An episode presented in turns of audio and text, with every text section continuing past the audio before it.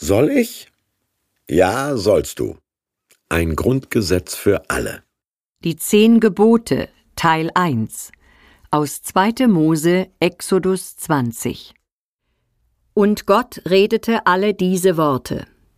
Ich bin der Herr, dein Gott, der ich dich aus Ägyptenland, aus der Knechtschaft geführt habe.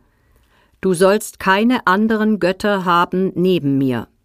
Du sollst dir kein Bildnis noch irgendein Gleichnis machen, weder von dem, was oben im Himmel, noch von dem, was unten auf Erden, noch von dem, was im Wasser unter der Erde ist. Bete sie nicht an und diene ihnen nicht. Denn ich, der Herr, dein Gott, bin ein eifernder Gott, der die Missetat der Väter heimsucht bis ins dritte und vierte Glied an den Kindern derer, die mich hassen. Aber Barmherzigkeit erweist an vielen Tausenden, die mich lieben und meine Gebote halten. Du sollst den Namen des Herrn, deines Gottes, nicht missbrauchen. Denn der Herr wird den nicht ungestraft lassen, der seinen Namen missbraucht. Gedenke des Sabbattages, dass du ihn heiligst. Sechs Tage sollst du arbeiten und alle deine Werke tun. Aber am siebenten Tage ist der Sabbat des Herrn, deines Gottes. Da sollst du keine Arbeit tun, auch nicht dein Sohn, deine Tochter, dein Knecht, deine Magd, dein Vieh, auch nicht dein Fremdling, der in deiner Stadt lebt. Denn in sechs Tagen hat der Herr Himmel und Erde gemacht und das Meer und alles, was darinnen ist, und ruhte am siebenten Tage. Darum segnete der Herr den Sabbattag und heiligte ihn.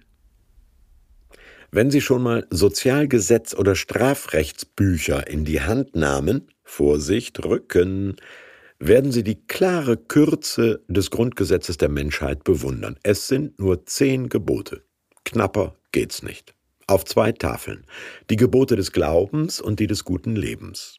Und noch vor dem ersten begründet Gott, warum er sie überhaupt verordnet. Ich habe dich aus der Knechtschaft geführt. Also ich, dein Befreier, mache jetzt den Gesetzgeber, weil Regellosigkeit zu Willkür und die zur Unfreiheit führt. Der Sinn der Geh- und Verbote ist der Erhalt deiner Freiheiten und Lebensräume. Got it? Nummer eins. Lass dich nie wieder von fremden Göttern versklaven. Von Mammon, zum Beispiel dem Götzen Geld. Materiale Gottesbilder wie Statuen oder Statussymbole führen zu ängstlichem Aberglauben. Selbst erdachte Gottesbilder in verengte Religiosität. Menschengötter zu Staatsterror. Das hattet ihr doch schon. Von Pharao bis Hitler. Lass es. Nummer zwei. Wer mich für seine Ziele instrumentalisiert, Gott mit uns, stand auf den Gürtelschnallen deutscher Soldaten im Ersten Weltkrieg, Allahu Akbar, riefen die Schlächter des Islamischen Staates, der missbraucht meinen Namen, meine Autorität und die Ehrfurcht derer, die mir vertrauen. Ich muss zigtausendmal sagen, not in my name. Machtmissbrauch rächt sich, verlasst euch drauf. Nummer drei, gönn dir Pausen. Und lass es doch mal gut sein. Ich zum Beispiel ruhte am siebten Tag, nicht weil ich erschöpft gewesen wäre, sondern weil ich sah, dass es gut war. Ohne Sonntag wäre immer Alltag, gäb's keinen Rhythmus, kein Ritual, ist für Körper und Kinder aber gesünder.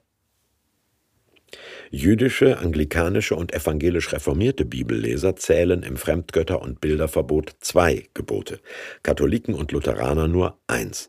Um auf zehn zu kommen, teilen die das neunte, du sollst nicht begehren, dann in zwei getrennte. Mose ging's mehr um ihre Geltung als um die Zählung.